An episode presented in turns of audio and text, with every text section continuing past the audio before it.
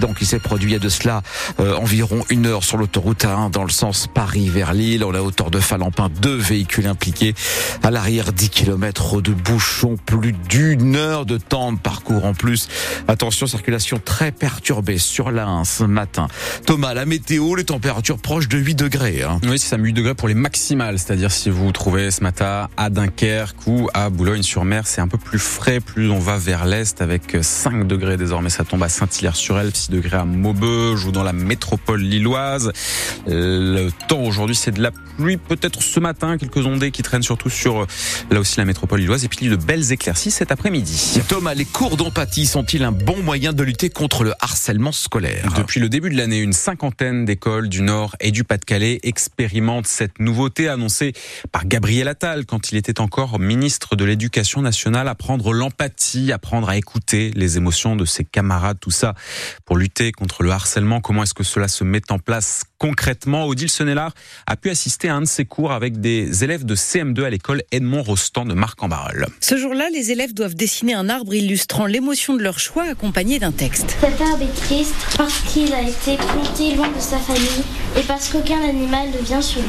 La maîtresse Adèle Masco fait ensuite parler les élèves sur ses émotions. Quelle est l'émotion ressentie par, ce, par, par cet arbre ici ? Oui, Maëlys. La tristesse. C'est la tristesse. À travers différents exercices, les élèves apprennent à exprimer leurs émotions mais aussi à être attentifs à celles des autres. Message parfaitement compris par Louison, dix ans. C'est un peu la base de l'empathie. Il faut essayer de se mettre à la place des gens et ça nous aide à plus montrer nos émotions, à pas les, les cacher. Par exemple, des fois on est jaloux de quelqu'un ou de quelque chose et euh, on veut le garder pour soi, alors que des fois si on le dit, eh ben, ça peut se régler. Adèle Masco constate au quotidien les bénéfices de ces cours d'empathie. Je sens que les élèves arrivent de mieux en mieux à exprimer ce qu'ils ressentent, à dire de manière très calme et posée aux autres ce qu'ils ressentent en fonction des agissements de leurs camarades, et donc tous les problèmes se résolvent de manière assez sereine. Elle rappelle que le travail sur les émotions se fait de façon continue avec les élèves à travers toutes les disciplines, mais que la mise en place de temps dédié à l'empathie porte véritablement ses fruits. Le reportage France Bleu Nord signé Odile Senelard. Pour le moment, les écoles qui expérimentent ces cours d'empathie le font sur la base du volontariat.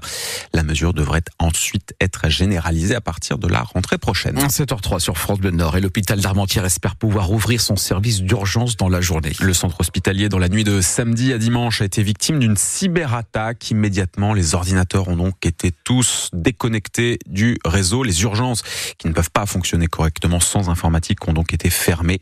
La réouverture qui est espérée aujourd'hui se fera si les conditions le permettent. C'est un procès qui avait été reporté en raison d'une grève des greffiers au mois de juillet. Le procès de Damien Castelin, le président de la métropole européenne de Lille, à la tête de la M E L depuis maintenant dix ans, va être jugé à partir d'aujourd'hui, mis en cause dans plusieurs affaires. Il y a les pierres bleues. La justice va devoir déterminer si le groupe Eiffage en a fait cadeau à Damien Castelin en marge de la construction du grand stade. Il y a aussi les frais de représentation, des restaurants ou des costumes passés en note de frais. Pour ces deux affaires, le lanceur d'alerte anticorruption Éric Darc avait porté plainte. Il se réjouit ce matin de l'ouverture de ce procès alors que certaines accusations remontent à il y a plus de quinze ans. Vous savez, ça fait juste seize ans, quasiment jour pour jour, ça fait juste seize ans que le marché du grand stade, enfin, l'attribution du grand stade a été faite à Eiffage le premier février deux mille huit. Donc ça fait seize ans. Moi, en tout état de cause, je m'intéresse au dossier depuis effectivement avril deux mille huit. Donc ça fait seize ans. Donc vous avez raison, je me réjouis qu'enfin, on, même si on a vidé de sa substance euh, le dossier du Grand Stade, puisqu'on ne va juger qu'une toute petite partie de ce dossier, qui est euh, l'affaire des pierres bleues, bah, je me réjouis effectivement qu'on en arrive euh, à la fin.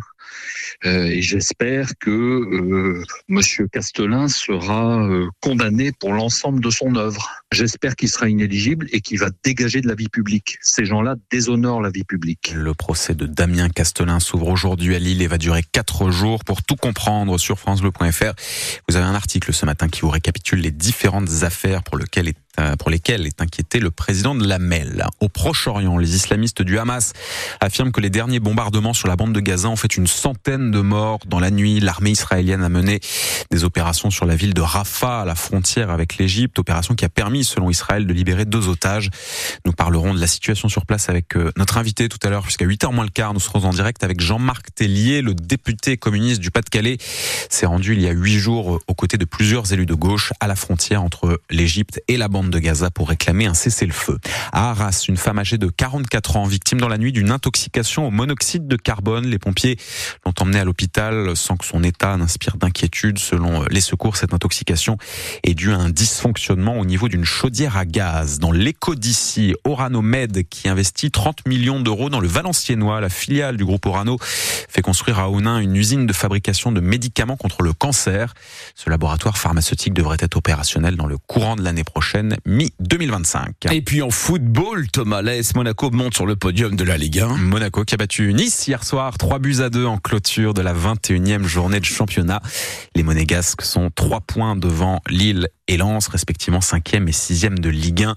Sylvain Charlet et ses invités reviendront sur les matchs du week-end ce soir dans Tribune Nord à partir de dix-huit heures. Le carnaval de Dunkerque après le lancer de Haran dans le vous savez quoi à six heures quinze. La bande des pêcheurs, reportage tout à l'heure à sept heures trente. La première journée des Trois Joyeuses s'est achevée hier soir avec le Rigodon. Le carnaval se poursuit aujourd'hui avec la bande de la Citadelle et demain avec la bande de Rosendal. C'est un peu le parc d'attractions le plus connu de la région, même s'il est officiellement en Belgique. Bellewaerde présente ses nouveautés pour deux mille vingt-quatre, le trente mars, quand le parc d'Ypres rouvrira après sa période de fermeture annuelle. Les visiteurs pourront découvrir Mundo Amazonia, un tout nouvel espace de neuf mille mètres carrés avec trois attractions inédites.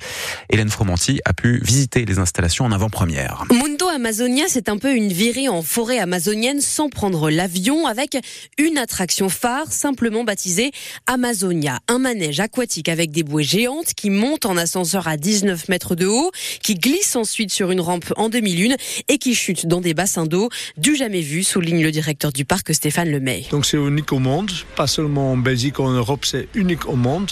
C'est une attraction qui coûte en total, tout inclus, quatorze millions d'euros, euh, le plus grand investissement dans une attraction dans l'histoire de Bellewaerde Park. Autre nouveauté de cette zone, deux attractions plus tranquilles, dont des montagnes russes miniatures pour les petits, un restaurant et une boutique de souvenirs, le tout dans une atmosphère évidemment tropicale. Ici, dans cette nouvelle zone, on est en train de planter cent quarante arbres jusqu'à entre seize et dix-huit mètres, et en plus cinq cents arbustes aussi exotiques. Donc on essaie de simuler un peu le, l'Amazonie de l'Amérique du Sud. Au total, Mundo Amazonia, c'est un investissement record de vingt et un millions d'euros pour Bellewaerde, qui avait déjà injecté dix-sept millions l'année dernière dans de nouvelles attractions et espaces animaliers. Le reportage d'Hélène Fromenty, réouverture de Bellewaerde le trente mars.